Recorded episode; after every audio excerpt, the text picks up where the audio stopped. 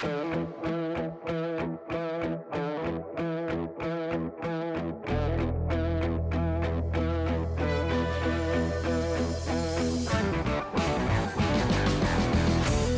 is Podflix, episode 178. I'm Willie. I'm Paul. And I'm Nish. Tasty drink of water. That's right. He means bubbly- that I had a tasty drink of water, not that I am a tasty drink of water. Although I'm Do that I? too. Are you sure? Hmm. I always drink bubbly water when we record this. What, what, what's your? Are you just all good old tap? I, I hate seltzer water, I have to admit. It, Yeah, this is this is actually gin. Paul, weren't you the first? You were the first person I knew that like had their home owned Soda Stream thing. Ah, uh, yeah. well, I'm, I'm married to someone who lives on seltzer water, but I hate it.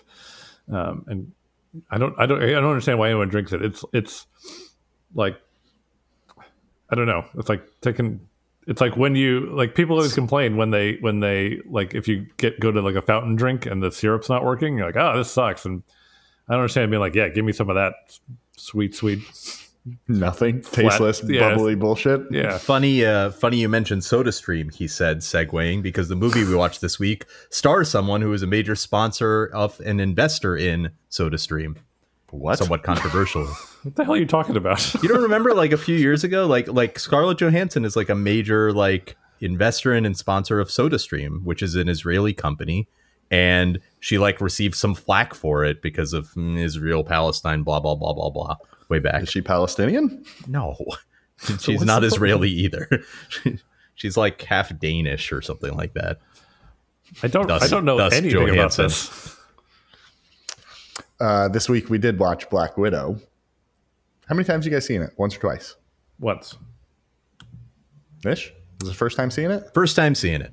Okay, so we'll talk about that in a minute. One thing I learned this week, um, one thing, uh, both two things I learned, both kind of in parallel of each other, which is, um, um, I think our friends are tired of hearing Nish talk, so they just asked me and Paul to give speeches. And the other thing I learned is Paul's great at giving speeches. Yeah, Yeah.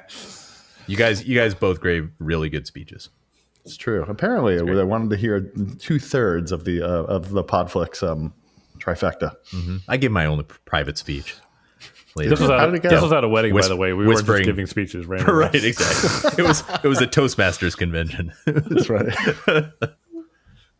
I always wonder what happens at those. Like, do Me you too. just like? I know many people that have done them, but like, is it just like I I know it's not this at all, but I just picture them like just just yelling speeches at each other, just getting up and like giving this huge speech, and then some other guy getting up and is like, "I'll give an even better speech." They're just, they're just trying to one up their speeches all night.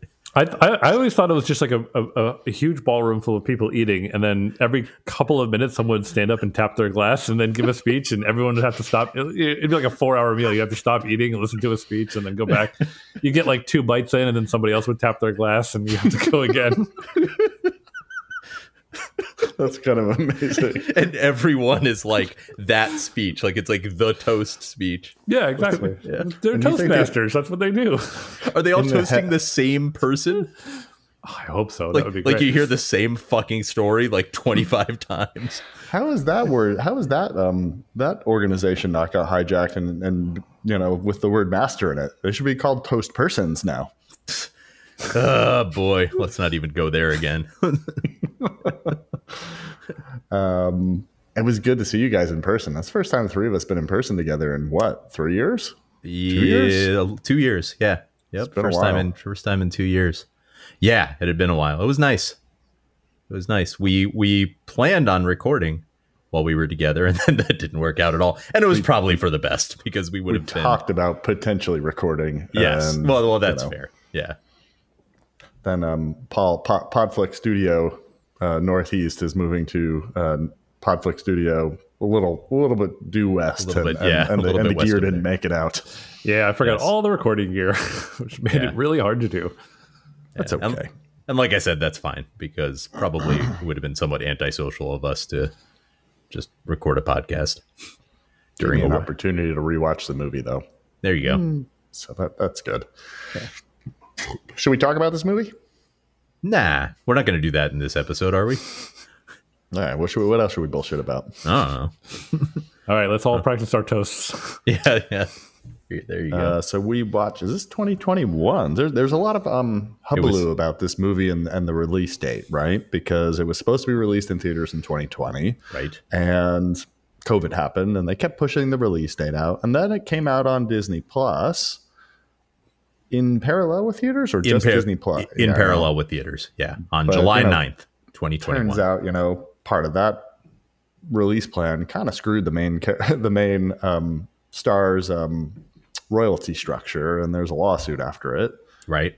Which has since been come- settled, more or So we'll talk about all that, but like, let's come to the agreement. This movie is released in 2021. Black Widow, starring Scarlett Johansson and Nish. Why don't you hit us with our little summary of what happens in this flick? Sure. So this is, of course, part of the Marvel Cinematic Universe or MCU, and um, this movie takes place after the events of Captain America: Civil War, which came out back in 2016. So this takes this is a flashback movie. It takes place. At, if you know what happens to Black Widow and the other in, in more recent movies, it has to be a flashback. Um, but this takes place after um, you know a bunch of superheroes are more or less on the run from the law. And during that period of time, um, Scarlett Johansson's Black Widow is uh, hanging out, you know, kind of laying low, staying away from the law up in Norway. And she ends up getting contacted unwittingly somewhat by um, her long lost or long forgotten sister, sister in quotes, because she they are not actually sisters. Um, it turns out that when when um, Natasha Romanoff, Black Widow, was a was a kid, um, she was part of like a fake like Americans style family um, that was um, basically you know um, a bunch of Russian spies, or at least a uh, mother and father who were really Russian spies, and then two kids who had varying degrees of knowledge of what was going on.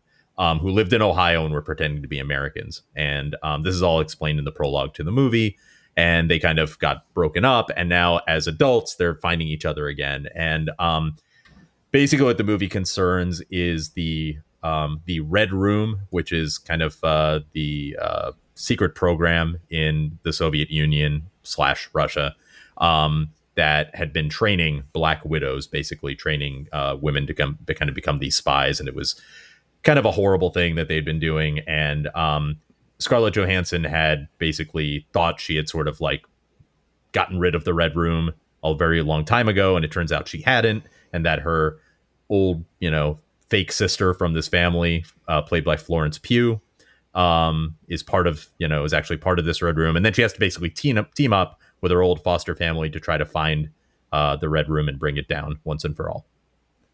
Okay. All right, that was probably more convoluted than it needed to be, but I got there in the end. You weaved it. You brought it back together. You I bobbed, did. you weave. We came back together. Yeah.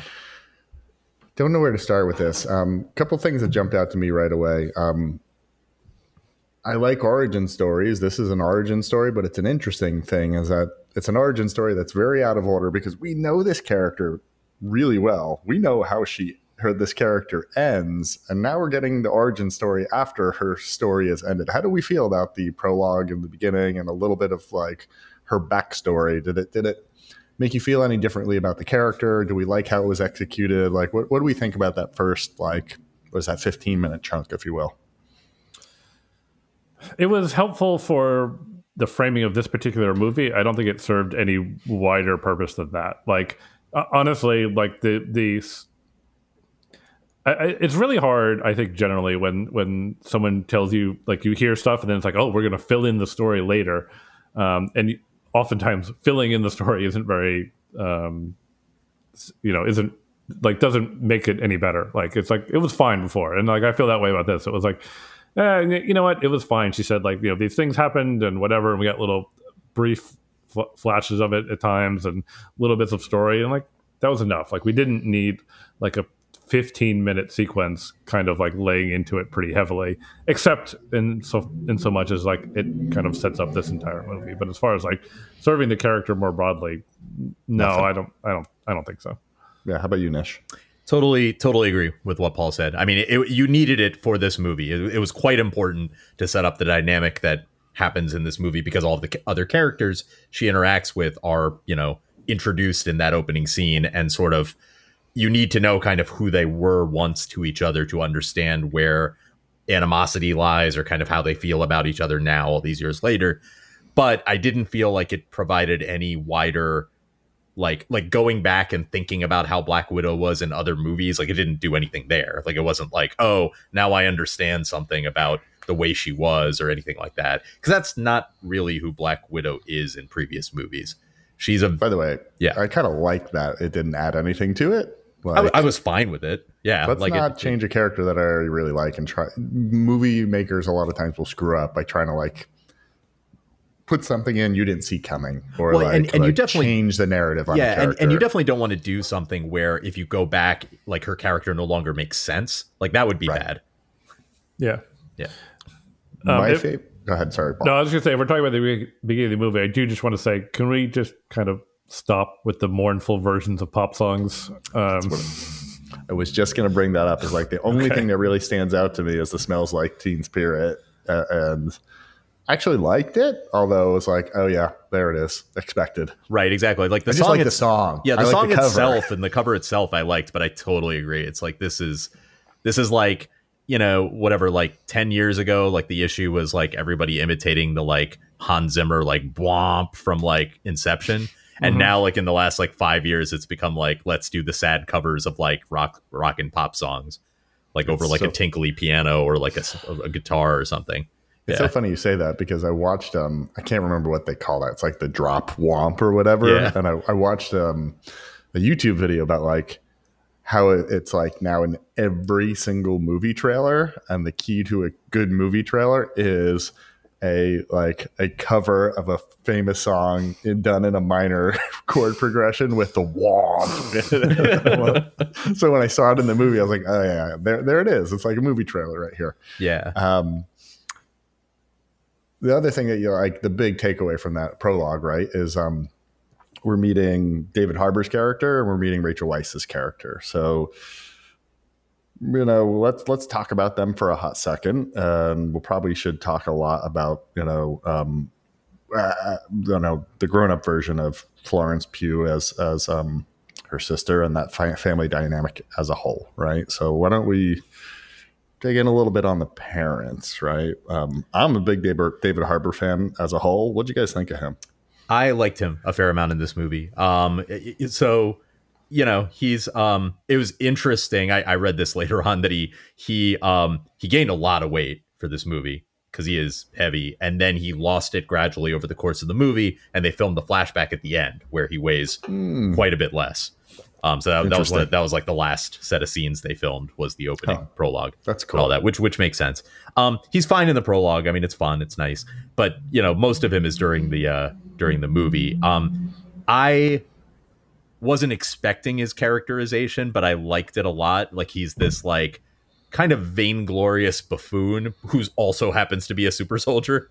Like like he's he's super strong and everything, but he's just like he's just like eye rollingly ridiculous and like full of himself um in a way that's that's kind of hilarious and i really liked like that coupled with like his very like thinning hair like long scraggly hair like it it really it it did a good job i think of portraying like this very like proud kind of like virile man who was like completely out to seed by this point. Like just like this like shell of himself. Like you know the american version would have been like you know fucking popping taters in a in a beer league every saturday.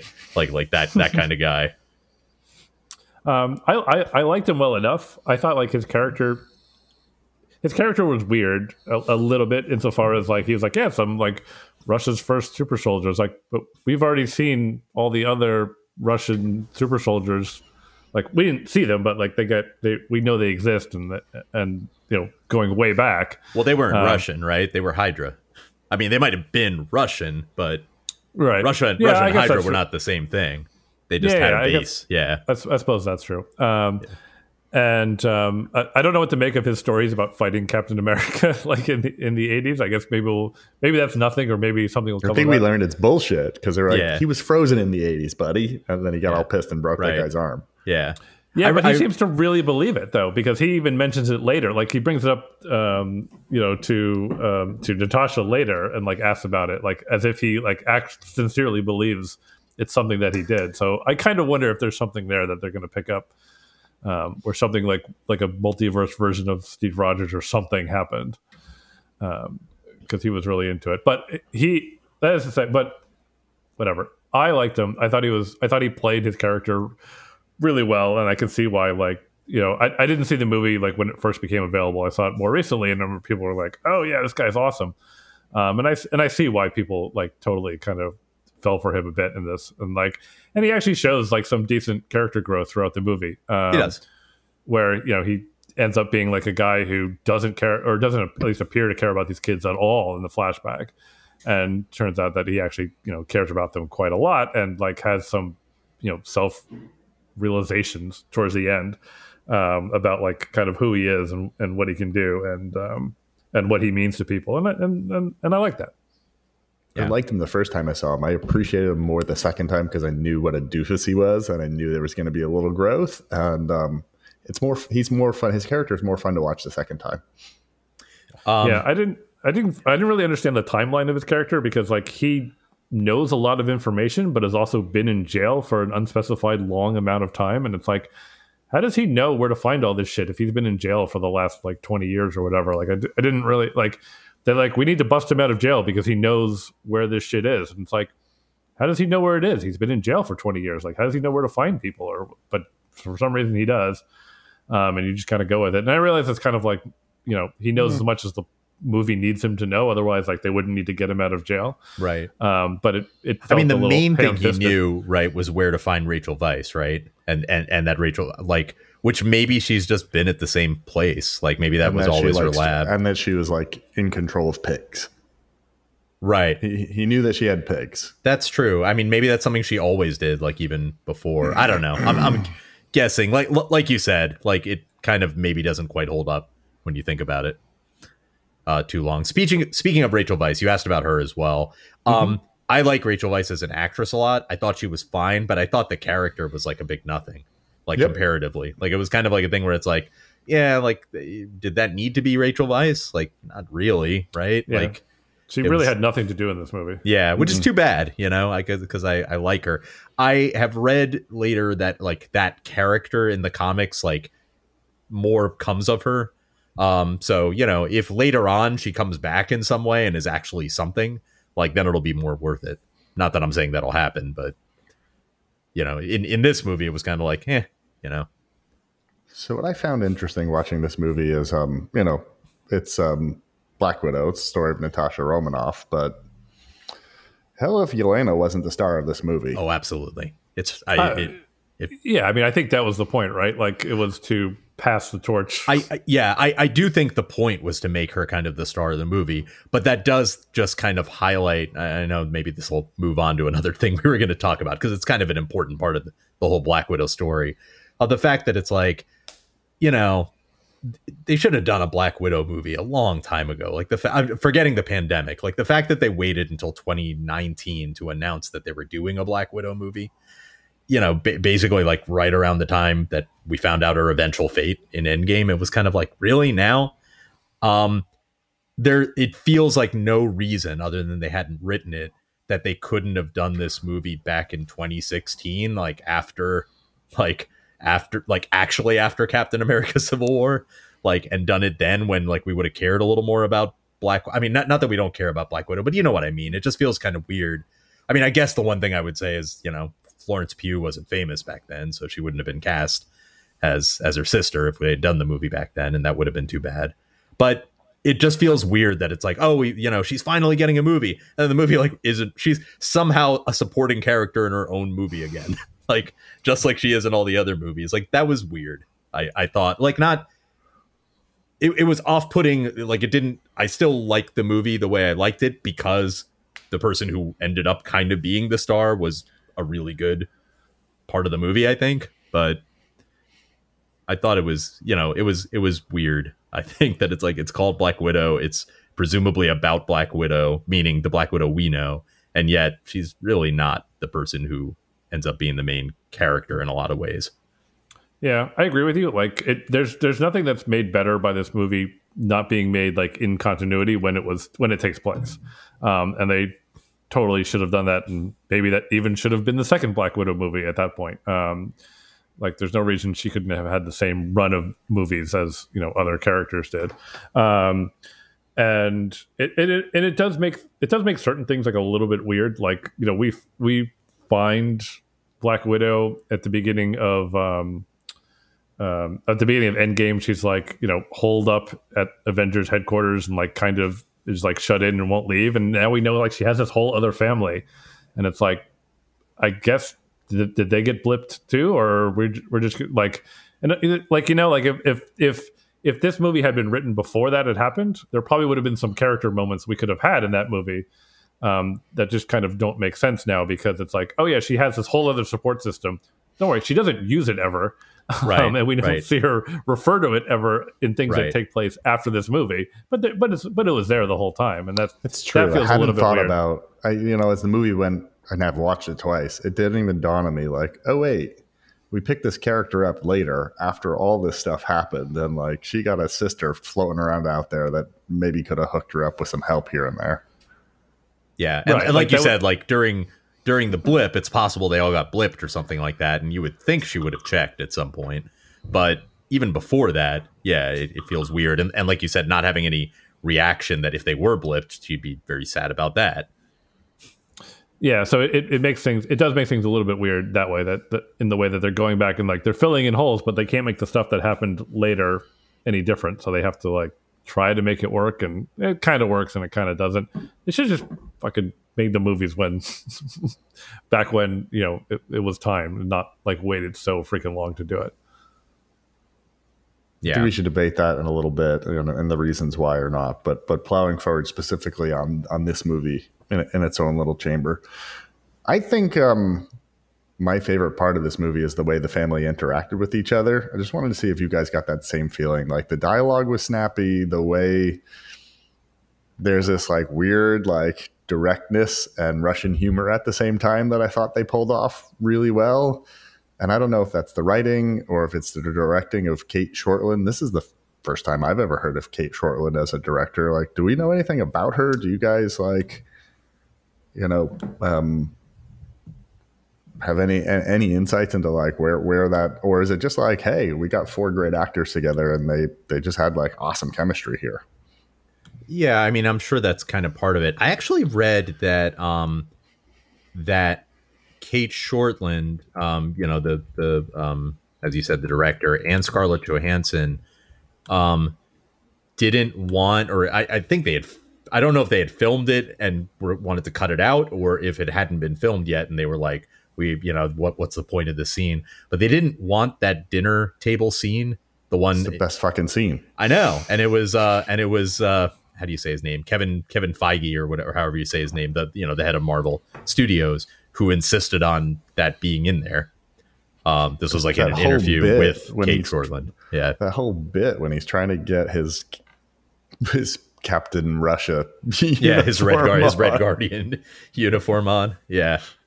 Yeah, no, I, I thought I thought that that scene was um That was the only usefulness of of um, Rachel Weisz in the whole movie was that scene. more or less i would say yeah. And and you know to have another person i mean plot wise she was useful obviously to have a person on the inside kind of who could do some of the stuff they needed to do uh, during the climax of the movie. But yeah i i like those family scenes. And i mean that was the main family scene i would say. And i mean the movie came to life the most i think in general whenever whenever you know um natasha and yelena were talking to each other basically whenever it was like a Florence Pugh, Scarlett Johansson like scene together, Yes. like those were those were the parts that I enjoyed the most. What's interesting is the comic relief was definitely David Harbour, but um, Yeah. I thought Florence Pugh had the best, like the most laugh out loud moments. She was like making fun of her for posing and doing the hair flip and Oh, shit. that Like, was yeah, great. his- It, it was really good. And then she does it at the end, and she's like, "No, that didn't feel Yeah, good." she's like, this is this is ridiculous. yeah, Or that the way really she good. would like Florence, she would be, make comments of like, "This is a cool way to die," or like, "No, no, no, this is not a cool way to die." right. Yeah, she's. I mean, I you know, I I assume right, we're going to see a lot more of her and this was like a really great introduction to her character and, and her take on it. So that part, um, I'm, for that, I'm I'm excited to see more of her. And like Yeah. it looks like we're gonna get a. a it looks like she's gonna be in the. She's going to be in the Hawkeye. Hawkeye. TV show, yeah, based Yeah, on the uh, based on the post credit scene. We'll assume she'll be chasing Hawkeye. Um, Right. Yeah, it's kind of annoying that we're going to get another one of these like the superheroes fight, fight, fight before they become friends um, thing. But I guess that's that's what you do with superhero movies, I guess. two other things that I like had on my list of things to chat through, and I'm sure you guys have stuff on your own also. But um, they are the action scenes, and then the the the bad guys, and the um, you know who the, who the evil lords are here, right? Which is like you know the the head of um, the red The Red Room, yeah, red yeah, room, and then his and then his you know his daughter, His daughter, the, the, right. the weapon, right? So um, either direction, I'll let you pick. Action scenes, should we just say like, should we can we should we just tie a bow on it and be like, yes, they were awesome Marvel action scenes, or do you have anything you wanted to add to the one like the prison break, and then two, obviously the floating castle in the sky. So the scenes themselves, um, like in terms of those two, so there, there are a couple more, obviously, right? Like there, there, there are those two. There's also the um, the scene in the apartment before that where the people break in to get them, and it's the extended like chase uh, on the motorcycle and with the you know tank thing or whatever Yeah, yeah, that's going on. I thought they were generally pretty good. I mean, they were. I, I, you know, the last one, the the the the the floating red room one, the action scenes to that, you know, it was your, it was a little bit of your typical Marvel, like you know, a lot of stuff and things are blown up and you're not 100 percent sure kind of what's going on. I would definitely say I prefer the other two. The the the prison break one in particular was cool because of the avalanche. I mean, that was that was just a cool visual. Um, you know, and everything being you know kind of white and all that. Like that was that I I liked that one probably the most. Um, and then the the, the other thing I'll just mention and then hand it over to Paul is that, um, you know, the one thing that I found disappointing, I would say, regarding action scenes was just the general way in which Taskmaster was deployed in this movie. Um, for someone who you knew going in was like, you know, that that's a known villain in in, in Marvel uh, comics. You know, Taskmaster is someone who you generally know. Different origin story, and I'm fine with that. Like this was a different person than the person who's usually Taskmaster in the in the uh, comics. But she was like a henchman basically, and I felt like it was like that's kind of meh. Like she was, you know, it it felt very well Bond movie esque, really, where it's like like Dreykov was like your you know Goldfinger or Largo or whoever you want to call him, and then like Taskmaster was like Jaws or Odd Job, which those are the cool people, but it still kind of feels like eh, like just having her be like kind of a henchman was a little. I, I could have done with uh, something different instead. Yeah, I was. I think I was. I was expecting us. You know, I was expecting the movie to be slightly different than it was. I was expecting the movie to be a little bit more Mission Impossible than like kind of by the books Marvel movie, which between Taskmaster and Red Guardian ended up being like, yeah, there's a fair amount of superpowered fighting going on, and like, you know, let's be honest, like the widows are basically superheroes at this point anyway, with like all the stuff they can do. Um, that being said, I thought they were good. I like the prison one in particular. Um, I thought that was really good, and yeah, I, I I agree with like the third act, like big climactic scene. It's like, nah, it was it was cool. Like I like them fighting, like while the while the things are falling and all that stuff's going on. Like that was really neat. Um, but it does get to be a little bit much when it's like every Marvel movie has this in the in the third act. Um, I also I agree with Imagine a Marvel movie without it in the third act. Everyone would be like, "What the fuck?" Maybe, but I think if you could pull it off, man, that would be like people would, you know, that would be really cool. Like people would talk about that if you could, um, you know, if you could, if you could do like a, I don't, I don't know what, like a more like, I was gonna say like an Ocean's Eleven style ending where it's just like there's kind of like a reveal, but there's no like big. There are also ones like there are different flavors. Like I know they're all going to be big and they're going to be CGI heavy, but like some of them feel more anonymous than others. Like I, I've been rewatching some of these with my kids and all that, and it's like as an example, like Doctor Strange. Doctor Strange ends with a big CGI heavy thing, but it's different. It's a very memorable, specific one. You know where he goes to, you know, Dorm- the Dark Dimension and the whole Dormammu have come to bargain thing and all that. That is like a much more memorable one than a lot of the other ones where it's like stuff is blowing up all over the place and like you know it's just explosions and explosions and explosions And I'm saying this as someone who really likes Marvel movies. Like I'm not, but you know, even I'll admit like the third acts are not usually the best parts of those movies. Yeah, and ironic, and, and not ironically, but weirdly, like Marvel does the giant flying thing falling out of the sky a lot. um, like how many, like you know, there's the, a um, Winter, Winter, Winter, Soldier. Yeah. Yeah, um, and there's like a whole sequence in Avengers of like the helicopter. It doesn't actually crash, but it's crashing. You know, like they Right. like big things falling out of the sky quite a Right. lot. I mean, the end of Age of Ultron, that is the whole thing that's happening. that is the whole thing. Yeah, Yeah. exactly. I right. mean, what about Endgame, right? right. The- Endgame. Yep. The ship and all the, yeah. Thanos' ship gets blown up by Captain Marvel. Right. Yep. Yeah, exactly. I would I would love to see like a globe or atlas of like the Marvel world of like all the shit that's like blown up and crashed into it and like all the crazy stuff. That's. Agreed. Tell you what, it's it's, it's good to own a development development business in um, Marvel universe because you are just renting your cranes out all day long. Yeah, c- a construction company. Can you imagine? Like, all you're least, I mean- rebuilding shit. It's still a goddamn step up from Cybertron cla- crashing into the Earth. So there's that. Um, Uh, I, I, I do I wanna was going to say, yeah, no, Oh, go sorry. it. I was I just gonna say I do want to talk about Taskmaster for a minute because two things on that. One, like the confirmation, the conservation of characters made that reveal not very revealing um, of who that character was in the end. Like, um, and because uh, for a while I was like, oh, it's the mom because we haven't seen the mom, and then we saw the mom. I was like, oh, okay, it's the general's daughter because that's like the only, the only other character person who's been for. mentioned. Yep. Um, and I I hope we see I hope I hope we see her fighting style a little bit better the, because they talk about it like she can emulate anyone's fighting style, and you kind of see it a little bit, but you kind of don't.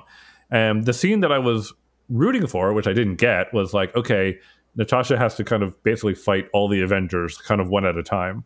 Um, and and like that kind of never happens. Like you get a little bit of Captain America style fighting, you get a little bit of Black Panther style fighting, and there's probably like she gets her own fighting style mirrored back at her. Right. Um, and that's kind of it. And I'm like, oh, that's such a cool idea. Um, and I and I really wanted to take that like a lot further than they did in this movie. Yeah. It was kind of like put to the side and given like a B, a, like barely a B plot, you know, a C plot. To be Right, for such- fair, it might have been hard to figure out most of the other people's because it's like, what's Iron Man's fighting style? It relies on repulsor beams. Like, I don't really know how that works. Or like, Thor's kind of relies a lot on his hammer. Like, like, like a lot of their other ones. Like, I, I don't know that I could. Like, I feel like the ones they did are kind of the ones who I would have. Like, it's like, well, these are the ones I could probably point out. Like Captain America, Black Panther, Black Widow. Like, I I'm, would try- love trying to to think see of another one. I would love to see her try to do the other ones without the gear, you know, Yeah. and just like Pull off Spider Man. Let me know how that goes. yeah, right or like trying to pull off hulk it's like well you can't like hulk only works because he's hulk like otherwise you're just punching like straight in front of you more or less Ant Man style, but she hasn't actually shrunken down. She's just like landing on top of people and like oh i love this idea How did we feel about Dreykov? Like he's the bad guy in the movie, but we don't really see him till like the last scenes. I was okay with that personally. Like I, I didn't think like i needed to see like you know peeking in on him like kind of uh you know throughout the movie or anything like that or getting stuff from his point of view. I kind of liked only meeting him as they met him kind of. Um Yeah. i liked him. Like he wasn't I, I don't feel like he's a villain where it's like man like i'll remember him you know like there aren't that many villains in marvel movies that fit that anyway. Um but i thought he was fine at like who he was supposed to be. I did like the idea that he's like kind of a coward at heart like like and she kind of calls him out on it basically that it's like well you just you know you just sit here behind here and you just you know send the widows out to do things for you and you're just protected by the fact that you have this weird pheromonal lock or something so that none of us can like try to hurt you or like stuff like that. Um and i thought you know ray ray winstone play always plays like scummy people pretty well. So i thought that that worked uh fairly well. Um one thing this is getting a little off the topic of him but um one thing i liked about this movie there was still a lot where it's like you know we've we've talked I think before maybe when when we've talked about Marvel movie I guess we haven't talked about many movies but we've talked about uh oh Spider-Man Far From Home. I forgot yes we have talked about some Marvel stuff and and then the TV shows but um the world the fate of the world was not totally at stake in this one. Like the widows definitely were, and obviously the widows can do a lot of shit. So in that way, you could say the fate of the world was at, at this. But I like the change that it wasn't like, man, like you know, like the Agreed. world is literally going to end if if they don't do this. And I liked that instead it was more like we're saving all these people.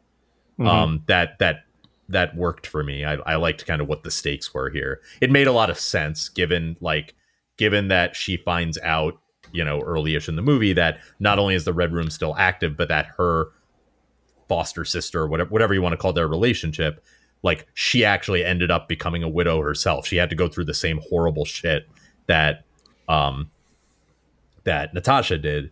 Um and you know, and that clearly kind of eats at her after after a point, you know, especially after the dinner table scene. And so the idea that she could kind of prevent other young girls from having to go through that, that they could kind of collectively prevent that, um, I thought was nice.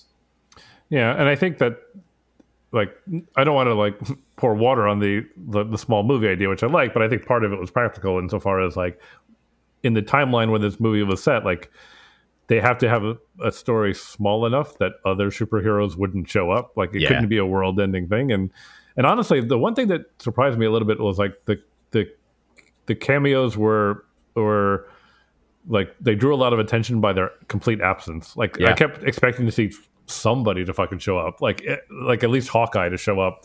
Even like I know you get his voice very briefly, Right. Um, but I I expected someone to show up in this movie, and I know a lot of those. Uh, probably the reason is a lot of those characters' their contracts have expired, um, right. And they don't have them anymore. Yeah, specifically Chris Evans, like could have been the one you might have seen, and his contract is expired. So right. Yeah. But uh, but I was I was I was surprised that that how isolated this movie is, and that you don't get anybody from the wider MCU. Really, I mean, you, yeah, you get um, Secretary Ross right, a and then little. yeah, I was going to mention that is that um, I thought there'd be a little bit. It's not a complaint, just statement. I thought, based on the way they set it up in the beginning, there'd be a little more of Shield chasing her during this, but they're kind of there in the beginning, and like there in the end. right, Yeah, I thought so too. I, uh, and like I said, it's not really a complaint. I just knowing how Marvel makes their movies, I was expecting there to be a little bit more crossoverness happening. Like when when they were being chased and causing all that ruckus in the car scene, you figure Shield would just be like, "Oh, look at that! The right, city is some massive car chase and things are blowing up. It is probably the person we're looking for." right, right. And it, it, it may be that she got that they realized that after, and then by that point they were already out of Budapest. Sure. basically but once that happened it was interesting speaking of hawkeye um they finally kind of let us know what budapest was all about and in retrospect Yep, it feels shouldn't have done that. no agreed because i mean the main reason is like it feels really weird like now like going back to those lines from the avengers. Like she speaks of it very fondly and then you find out what the what what the actual mission was and it's like why would you speak fondly about this? Like maybe maybe she has fondness for like them being holed up in that safe house afterwards where there was clearly like some kind of huge shootout there but like you know you blew you had to blow up somebody's daughter to like like it this feels like it was very personal and kind of bleak Yeah, this is definitely a situation where like whatever your imagination is was also better than the reality of, Right. of what it was, and like and they had built up the mystique so much. It's like they just they just should have left kept Agreed. it mysterious and never brought it. This should have been a what it different, yeah. It should have been a different city, and and Budapest could have still been a mission that happened after, like she was actually in Shield, you know, that she could have done with Clint at that point. Yeah, so that yeah, that was kind of a misstep, Although I- not a not a huge one, but a misstep. I, I was a sucker for the Budapest Budapest like back and forth. yeah, I like it's that. like a, it, it felt like slightly from a different movie, but it was funny. so Well, is that gonna guy? Is that guy we think going to show up in future movies? He's probably still around. Mason. I hope so. Yeah, he was nice. I like. I Yeah. kind of liked him as like a supporting character. Now that now that uh, Sharon Carter is evil, we can we can have him instead. Oh yeah, Jesus. yeah, being a being being kind of like a supporting guy who kind of helps them out from time to time. I liked his. um He was pretty flirty with um Yeah. with Scarlett Johansson. I was like, are these two going to hook up? What's going on here? Yeah, I wonder if that's just a case of like two actors have good chemistry together, and it's like, well, there's nothing we can do to make it not look like they're flirting. So, Might as might as well lean to it into it a little bit. yeah, exactly. yeah, yeah. But Okay. we Um, so sorry, go ahead. I was gonna say I'm out of notes, so whatever, whatever y'all. I, I was gonna is say we, open we, to you guys. We've, we've talked about her a little bit, and we've talked, and we you brought her up, and I kind of pivoted to like Scarlett Johansson not being the center of the movie, but like we really haven't talked specifically about Florence Pugh all that much. we actually haven't talked about Scarlett Johansson very much either, to be honest with you. Uh, it's a little bit of a measure of kind of how this movie is, and in all honesty, I feel like she's uh, a little bit of a kind of not not a blank slate completely, but like a little bit at, at the center of the movie. Um, I mean, Scarlett Johansson's fine. Like she's like nothing against how she acts or anything like that. It's more just the way the movie is. It's you know she's very reactive generally Yeah. in the movie. She's the straight man in this that Yes. everyone else is playing off of. Exactly. Yeah. Exactly. So- And and and like you know, it, it- the movie's not that much. I mean, I guess to some degree, it's a little bit about like like to the degree it's about stuff. It's you know, it's about her with her. It's about her realizing that she has this other support system or this other family that she really didn't think about as a family. Um, by the end of the movie, she kind of has that, and which makes it, like you said, Paul, weird, really weird that in retrospect that's not mentioned in any way. Um, and I guess also realizing like kind of how without really meaning to, she's really let down Yelena over these years. Um, in, in you know by kind of not being there, not trying to contact her, and not really knowing what was going on with her um, during this whole time. Um, and and and that comes through. I think I think that's fine. But but you know, I'm I, I you know, echoing what Paul said before. The best thing about this movie is that it makes me very excited for um, Yelena Belova to to be in future movies, for for Florence Pugh's character to be in future movies uh, with the MCU um, as like the new Black Widow, because I think she is really fun in in in a way that Scarlett Johansson's character just never was quite as much. Um, and that's again not Scarlett Johansson's fault. I think it's the way she's written generally in those movies. And it feels like I certainly hope so that Florence Pugh's character is going to be written differently in future movies, like more consistent with how she is in this movie, which was, like I said, a, a, a lot of fun. Like I very much look forward to her being in this Hawkeye series and in future movies as they form the Young Avengers or whatever they're going to be end up doing here. Yeah, I, I I mean I agree with you. Like you know, Scarlett Johansson's version of the Black Widow was very much someone who had like the weight of their past on them the whole time, and and and it makes sense. And this movie is about her like dealing with that, right, and finally and finally finishing it off. But I am excited to see like a new Black Widow who's you know not so burdened and is you know has a little more levity and and I think that um and I think that's a kind of a side effect of when this character was like when Scarlett Johansson's Black Widow was introduced like earlier in MCU when like they were like I- think they were all like a little more dour and a little less afraid to be wacky like I even think back to um the Thor the first Thor movie where we meet Hawkeye for the first time and he is like a completely different person in those and right. and and um, Scarlett Johansson's character never really got the time to like grow and change in the way that that um, in the way that Hawkeye did. So she kind of stayed like the dour early MCU version of that character throughout her whole run. And she's think so? she's fun in um she's fun in Captain America and Winter Soldier, I would say. yeah, I was but gonna say like I, like I love her in Captain in Winter Soldier. yeah, but but part of that is because Captain America is like the consummate straight man. Like like I mean, the movies are much more about him always, and so like you, you get that anyway. But like you know, she gets to be a little more jokey there because that's who she's paired up with for most of the movie. Um, but she she she she's more playful. That's the most playful I think she ever is. Is in Yeah. is in that movie. Like you know the little like the the flirty kiss and stuff in the mall when they're trying to get away from the uh from the Hydra folks, the Strike Force, stuff like that. and it's not Um, even like that's later, right? That's like right in the middle. She kind of even goes back to being dour in the in the especially like in the end game like uh Infinity War movies. Like Yeah. she's she's a pretty dour character through a lot of it. I yeah, feel like. yeah. I mean, Endgame makes a little bit of sense given what she's, you know, everyone I think who's lived through that to some extent is somewhat dour, except maybe Hulk. Everybody else is pretty dour. um, and and, and Ant Man doesn't count because he didn't live through it. He was in the quantum realm the whole time. But um, and and Infinity War, nobody gets nobody gets a second to breathe in Infinity War. There's like so much going on in that movie. Yeah, Um, true. Yeah. But um I'm I'm interested, I'm not sure what to think of it. I'm interested to see how they're going to pull together this whole Julia Louis Dreyfus as like the the like mirror mirror image Nick Fury or something. Like she's like pulling together all these people. Um but She's the, is- she's the Contessa or whatever. It's- right, yeah, exactly. Val. Yeah. Yeah. I don't. I. I don't like the couple times we've seen her so far. I'm just. I. I, I feel the same way. Like it's a character that baffles me. Like is she? Is she good? Is she bad? Is she a little bit of gray? I, like I don't. I know that she's an established character, and I don't know anything about her. But like, it's just like uh, she is such a nothing Right. weirdness. I don't know what to make of her. Right, Right, right. Like she's clearly not good, but I can't tell if she's bad or like you said, if she's just gray. If she's just kind of like kind of like, well, Yeah. she's doing things like for her, kind of, and sometimes that might be fine and sometimes it might be not so fine.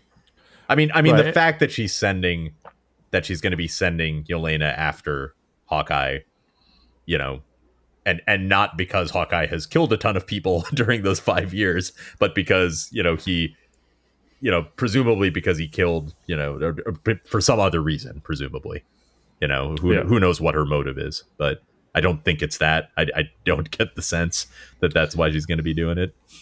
Yeah, I don't know. Like, I and I feel like they they kind of they're kind of introducing her in the same way they kind of introduced Nick Fury. And right, very it's not- very obvious. Like that's very intentional. yeah, but it's not quite landing the same way. I mean, uh, I mean, no offense to Julia Louis Dreyfus, but you know she's not Samuel L. Jackson either, and like it's it's she's not making the same kind of splash that he did. I feel like. Right. It, it's it's some more yeah. Well, and also the people. I mean, I mean, Yelena's fine, but you know, it's like the other guy's John Walker, and it's kind of like, well, Who cares? he's a Right. douchebag. So like, well, we'll see how that goes.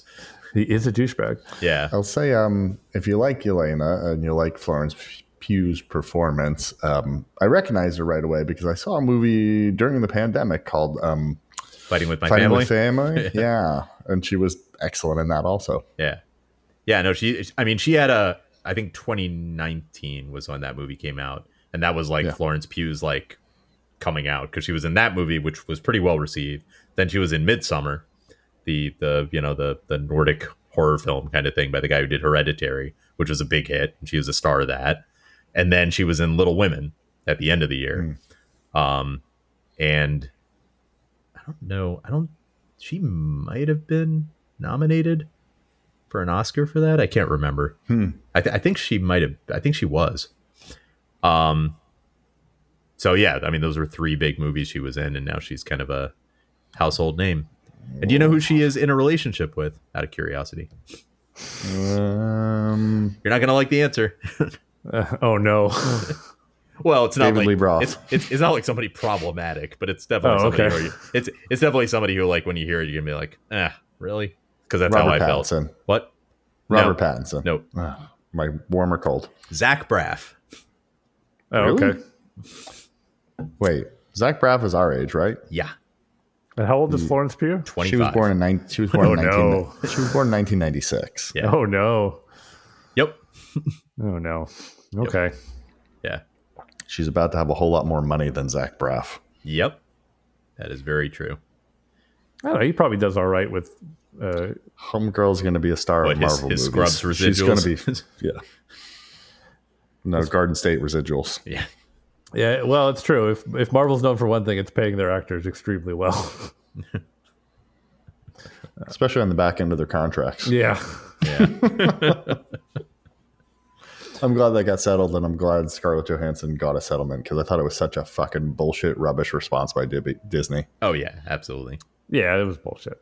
Yeah. And and uh, but it wouldn't surprise me if like they had the whole thing planned out. It's like we're gonna say this, and and we'll probably get sued, and like you know we'll have to settle, and like Whatever, Uh, bring more attention to the movie.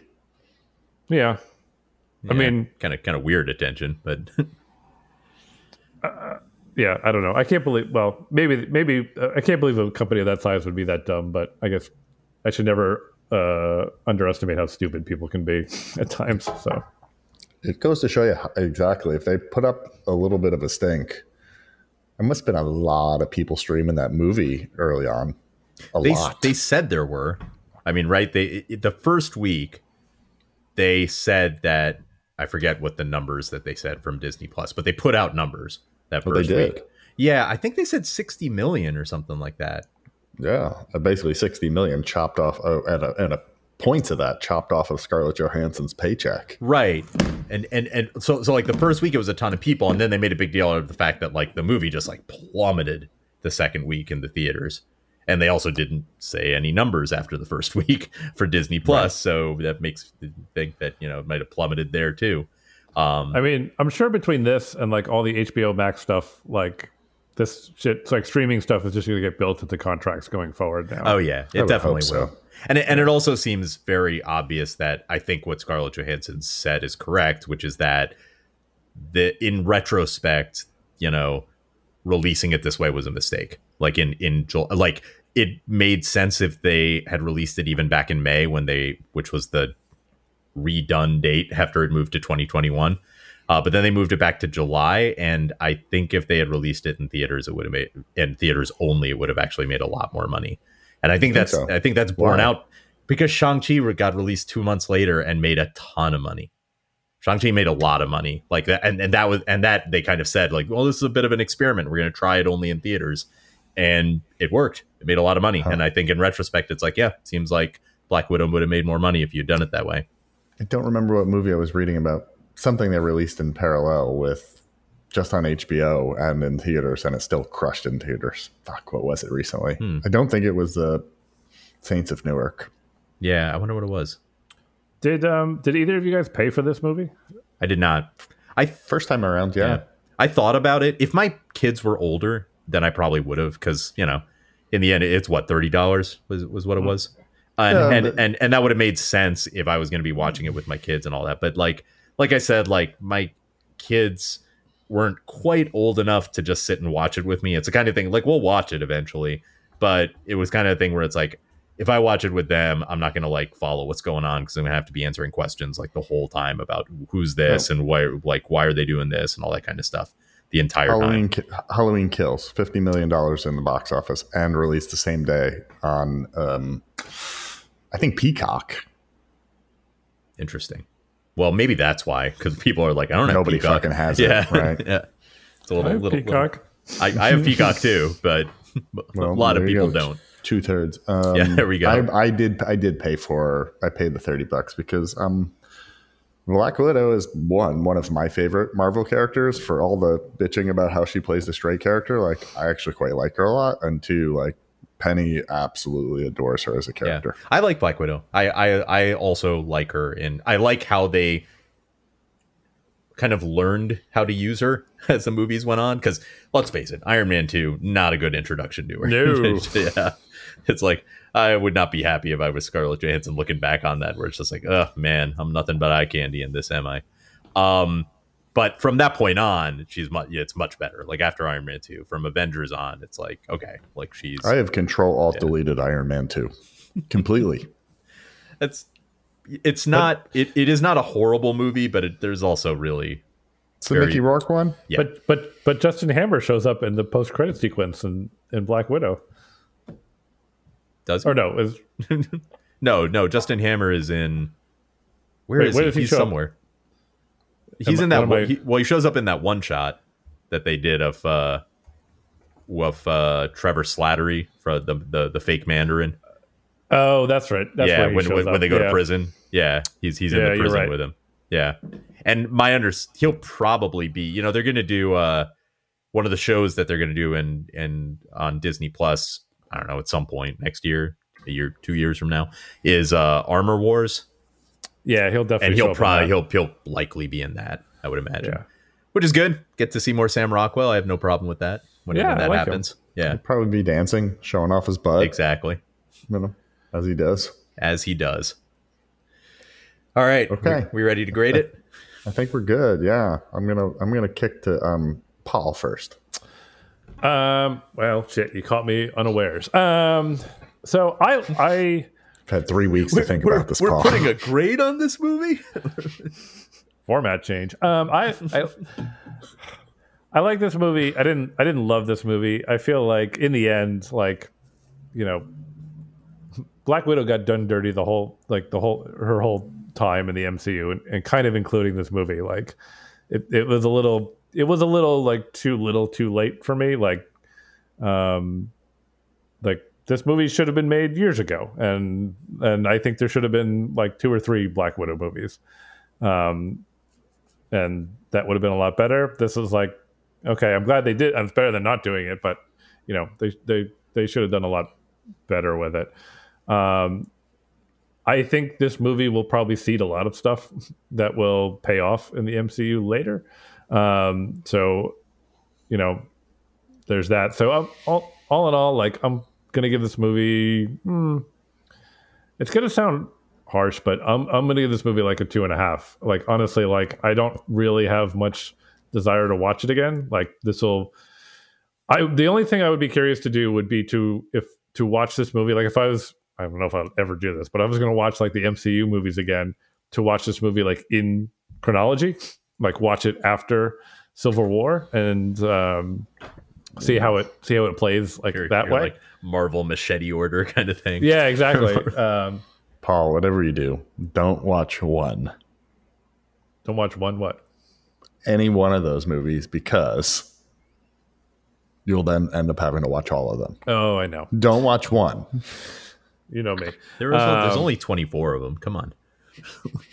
Yeah, it's a long weekend. Well, um, 25 once you're if, if you want to go to the theater and watch Shang-Chi.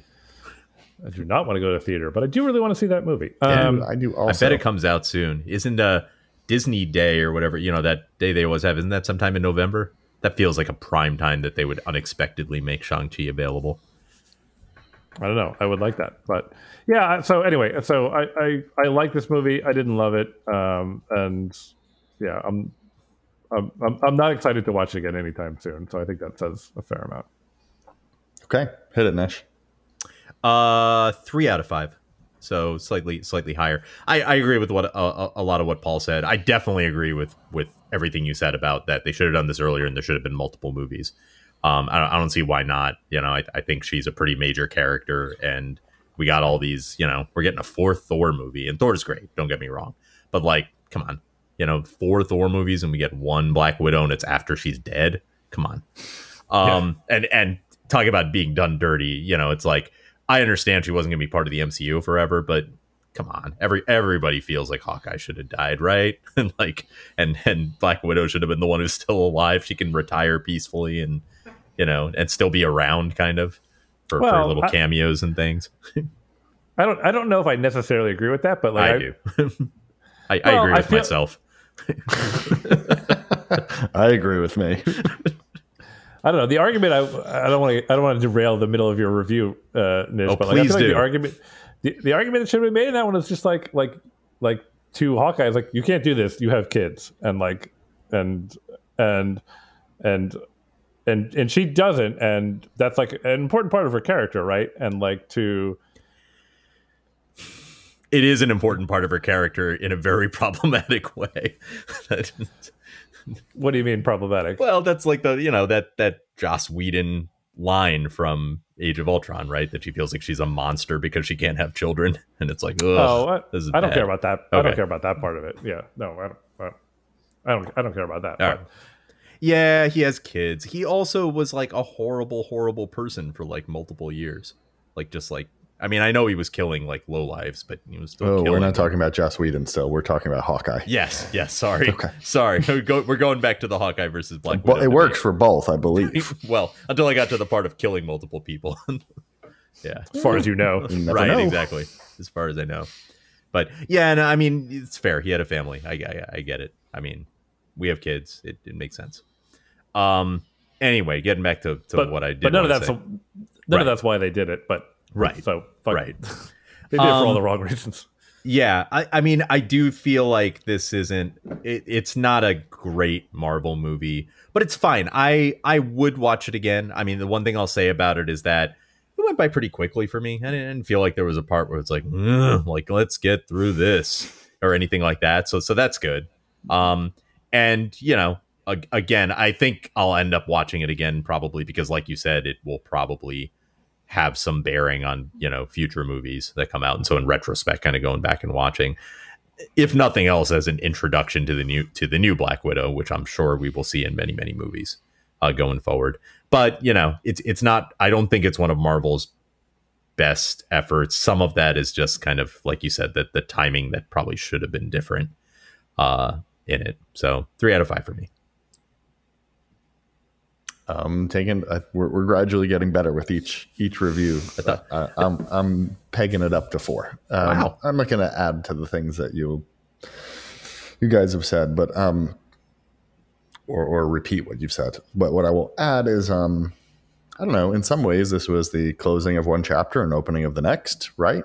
And I thought it did a very not just adequate. I thought it did a very good job of that. It closed a chapter on Scarlett Johansson in a way that you know, I felt a little rooked. There was just so much going on in Endgame that you didn't have time to like appreciate the end of a character you really liked because it was, let's truth be told, the end of Endgame was really more about Iron Man and not about her.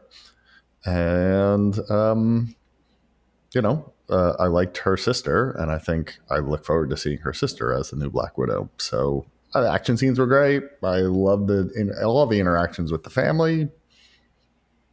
I thought it was thoroughly enjoyable. I think if you watch it a second time, when it's on in the background, Paul, you'll be like, "This was better than I thought it was."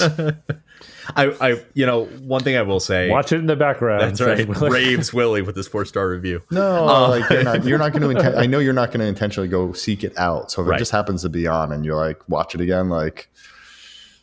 I think I I think it's better than you think it was, but but that's okay if you, if, if you're going to hold to your guns. I mean, listen, I'm I'm going to see it again. I fucking seen Right. Thor two twice, so I'm going to see it again. yeah, it's it's yeah, exactly. I mean, I mean, I say it's one of Marvel's like weaker efforts, but it's you know it's definitely better than like Iron Man two and Incredible Hulk and Thor: The Dark World, and you know it's like it's it's better than the ones where it's like mm, like these. Yeah, Yeah. I've never been able to make it through a Guard- Guardians of the Galaxy movie. Really, Just don't do it for me. Th- That's fine. I'm- they don't I'm- do it for I'm- me either. I'm, I'm the only one who likes Guardians of the Galaxy out of the three of us, I guess. yeah, I, I have to force myself to watch those movies just to know what's going on with them because everybody Yeah. seems to love them and they have like they had big parts to play in like other and like you know the Infinity Avengers War and stuff. Infinity War Yeah. and Endgame, yeah. Yeah, But- don't, I didn't know anything about them in Infinity War and Endgame. I'm like, well, those are the guys from Guardians of the Galaxy. Mm. the, the second one of those movies completely slid off my brain. I don't remember a thing that happens in it, but Yeah, I'm in the middle of watching that with my kids, the second one, which I definitely don't like as much as the first one. Although there's, you know, there's a scene or two which is really good, which is pretty funny, and then the rest of it, it's like, eh. I think I got the point. I don't think I need to watch him. they're yeah. funny. I mean, you're talking to, you know, someone who likes them. So, but All right. Hey, did we ever decide what we're watching next time? Oh, we did. we did watch- because uh, Dune is is coming out. Will have come out by the time everybody Now- hears this. Here's something that I heard is they're gonna they will have released it the day before on HBO Max than the theaters here in the US. really? You mean so it's coming out on thir- it came out on Thursday and doing Friday in the theaters? Yeah. The 21st and the 22nd. Interesting. Thursday at 6 p.m. I think maybe Pacific time, but still. They bumped it a day ahead. I realize this this kind of stuff. I I, I mean, I guess on balance it hurts the box office, but I love it because I was not going to see any of these movies in the theater anyway. Right, so- right, right. yes. Exactly. And I'm loving a lot of HBO's releases this year. Yeah. I mean, I'm sure Dune is going to be a movie, you know, whatever else we think about it, that's going to be a movie where it's like, wow, like we're we will be missing something by not seeing it in the theater just because of the sheer spectacle of it, but tough, you know, it's like I'm not going to theaters right now. It's just this is I see it this way or I don't see it. So, Yeah, No. listen, I'm, I'm watching it on my phone the way the director intended. it's exactly. You know, Paul. In, um, in fact, I, I believe Denis Villeneuve wants you to watch it uh, vertically. it's, it's set up. my building has a theater I can rent for three hours. Interesting. We could watch the first half of the movie. It's a movie six hours long. no, no. It's- Actually, I don't know how long it is. I assume it's very long though. because It's uh Dune. well well well we're, we're starting to talk about Dune before we've even seen it. It it only covers the first half of the story. I know that. oh okay. Yeah. So it's it's uh it it is intended, hopefully, assuming it does well enough, to have a second movie. Um, so that be probably didn't. yeah that that probably keeps it from being quite as long as it would otherwise be. The other thing that I promised you guys I would talk about in addition to what we're watching next week is um, we've come to the conclusion that it's time for me to watch some James Bond movies. Have you guys decided? I'm letting you pick the order, by the way. Am Two I hours doing and it? 35 minutes. Yeah, I just saw that There too. you go. Am I just watching the Daniel Craig ones first? Am I watching Bronze? Am I we doing some type of weirdo like you know? You, I'm going to watch the good ones. Am I going straight one to twenty six of them? Like, ha- what order am I watching these in? Good question. Step Um, into our parlor. What's what's the first one? Doctor Who? Doctor Dr. No. No? Doctor No. Yeah, I've never seen a Doctor Who episode either, Paul. yeah. We'll we'll make you watch those start to finish. Doctor No, starring Whole Sean. 45 seasons of Doctor So, yeah, Who. starting with God. like what did it start like 1960 something? Yeah. Uh, Doctor No, starring Sean Connery. Yes. He's the first Bond, Yes. He is the first Bond. and he did how many? Six. Twelve? Six? Six plus one that doesn't count later on. So six, Right, right, right. really. So the one that doesn't count later on, like Roger Moore had taken over as Bond, and then Connery did another Bond movie just cause. He, he did another movie that was not part of, let's call it the BCU, the Bond Cinematic Universe. Right. It was it was uh it, it he is James Bond. He is the character of James Bond, but it is not produced by uh Eon Productions who who did does all the other Bond movies and is not considered part of like the How did Bond they allow continuity. that at the time? It Like, was like, this weird contractual thing, right? I believe I, I can't remember exactly how it worked. How did the stu- another studio get to use the character James Bond? There's weird stuff with, I mean, there's weird stuff with the rights um, that come up. Um, That's a weird one. yeah. Could you could you imagine that happening nowadays, where outside of Marvel, fucking Chris Evans went and played Captain America? I mean, right? That that I mean, I feel like that's the kind of thing though these days, right? Because intellectual property is so valuable, they get those rights on lockdown. But there's like, there there can be weird stuff where it's like, you know, oh, they optioned the rights to all of the novels, but not the short stories starring the same character. You know, there's Oh like stuff like that. Like, Ridiculous. And it used to happen more often because it wasn't considered quite so valuable, and you could get a cheaper deal by just giving. Like, you'd say, like, just give me the parts that I like, and then it would become valuable, and somebody else would scoop up the rest of the rights, and it used to get real messy a lot of the time. Hmm. Because because these are all based on books, right? That were Besides the fact, I'm going to start watching one at some point in the next two weeks. I'll plow through my first one. We'll do some mini flixes. So did I we mean, say you- did, did did we say how you should do this? I mean, no, just- we didn't. You, you, Well, you, just pick my you first could- one, please. You could go ahead. I mean, you could go. I, I would say you could. Can I start with Daniel Craig? You is could. That, is that acceptable? I, I I was going to say you could. You don't necessarily. That's a nice thing about James Bond movies in a general sense is that you're not missing a ton if you just start in the middle. Like like it's not like you're like I don't understand who anybody is or anything like that for the Although most I- part. But the, the I Daniel would Craig say- ones more than any other ones I follow a bit of a story, and so yeah, wait, wait. Better question, Paul. What's your favorite? I would say that you should start with Goldfinger because your I think favorite? It is, that is it the is- most it is the archetypal Bond movie. Yeah, and, and it- a lot of it will look very familiar to you, Right. Because It but is- this is the movie that started a lot of things, and and, and actually, there's a lot of things even in the um, Daniel Craig Bonds that That callback, from of, yeah, in, in to a Goldfinger. yeah, in a couple of them in particular. But yeah, that that is Goldfinger is the movie that everyone thinks of when they think of James Bond. yeah, and it's, and by the way, and it's not just for that reason. It's also it also is one of the really good James It's Bond it's movies. really good. Yeah, yeah, it is really good. yeah. so I would it's, say it's, start- it, it it's the movie that made James Bond a thing. Like it was the, it was the third James Bond movie, and it's the it was the first one that was like a huge success. It was um, nominated and won for best effects and best sound effects. oh, and they hold up. Let me tell you. Think- It's see what else it 1964, so you know Mm, there I would aren't see like that again. there there aren't like weird effects or anything. Like there's it no like was a weird like nominee for best original score. Sure. James Bond music, you know? The Goldfinger theme, which is a fun theme. That was a legit hit, right? I think so. Yeah, I believe Yeah, so. I think I think that was a that was a hit a song that charted. I think. Um, yeah, I'm looking at the cast. I've heard of I've heard of Oddjob. I've heard of Pussy Galore. I've, I've There you go. Yeah, I've heard Yeah. of Goldfinger. E- Yeah. exactly. Like this this movie spawned like a million things in pop culture that you're aware of. Oh yeah. Yeah, Q. you were you were right. It was uh, number eight on the Billboard Hot 100. Yeah, I thought it was I thought it was a big hit. Yep. All right, so I'll start with Goldfinger, and it seems that it's available on Epix. I wonder if Epix has the right to all Bond movies, and I need to subscribe to this fucking thing for a year. Interesting. I don't even know what Epix is. I don't either. It's kind of like Crackle, right? Remember Crackle? Uh, it is on Paramount Plus, so that's well. right. I'm, I'm, uh, I'm gonna watch this. I'm gonna watch. I'm gonna, I'm gonna watch too. I haven't seen. I haven't seen any of the old Bond movies in quite a number of years. Yeah, so. you should watch this, and we should just do a normal episode on it. I'm going to get you guys to watch all the Bond movies with me. This is my this is my way of getting you to do it with me. I'll watch. I, I- I don't need to. You didn't need to twist my arm to watch a Bond movie. yeah. I mean, I've seen Goldfinger like 50 million times. I'll watch it again. yeah. All right, so Dune Dune next week, and uh, Goldfinger at some point in the next, you know, month or so. Sure. Sounds good. Sounds good. It'll be a change of pace. You know, what I thought was really funny is um, at this wedding, one of our friends insists that he keeps sending us emails. Oh, God. and I believe him. I just don't know where they go.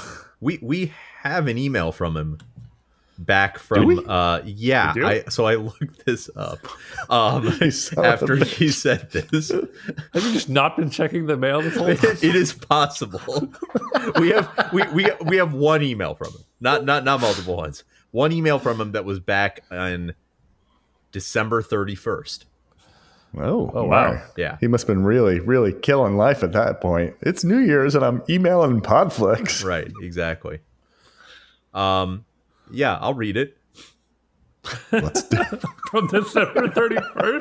yeah Let's It- go. It's funny because it is about something that he absolutely talked to us about at the wedding. yeah, let's let's It do is. it. Let's it do is. it. Yeah, it is titled Ted Lasso Revisit. I just binge watched Ted Lasso and then went back and re-listened to the podcast. I'd be interested to hear you guys go back and talk about how the show ended up for the last three episodes, whether it held up or jumped the shark for you. Couple of fun notes. Roy Kent's name is awfully close to Roy Keane, who is probably the most successful Irish football player of all time and won 19 trophies, 17 while playing with Manchester City.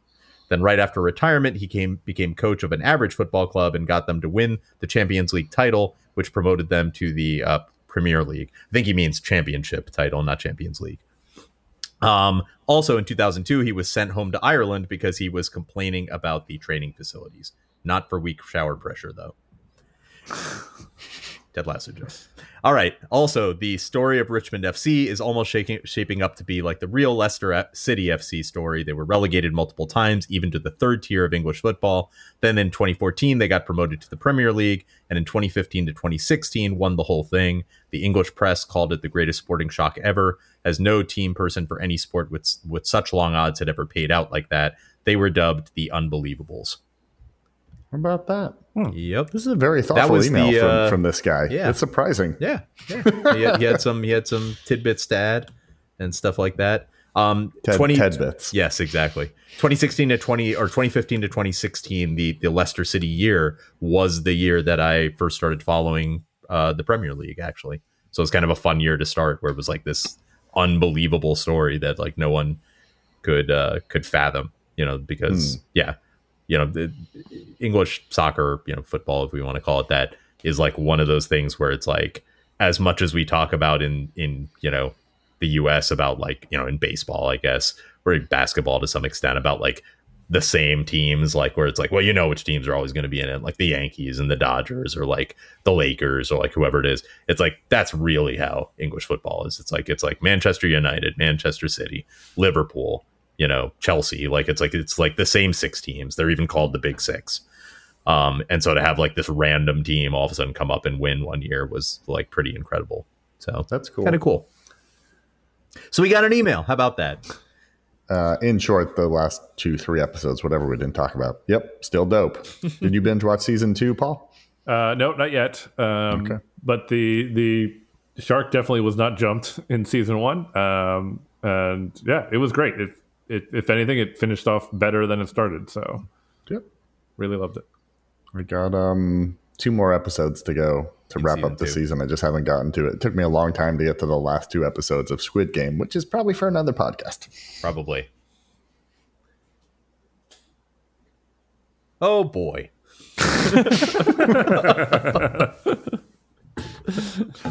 I was curious who was going to crack first on that one.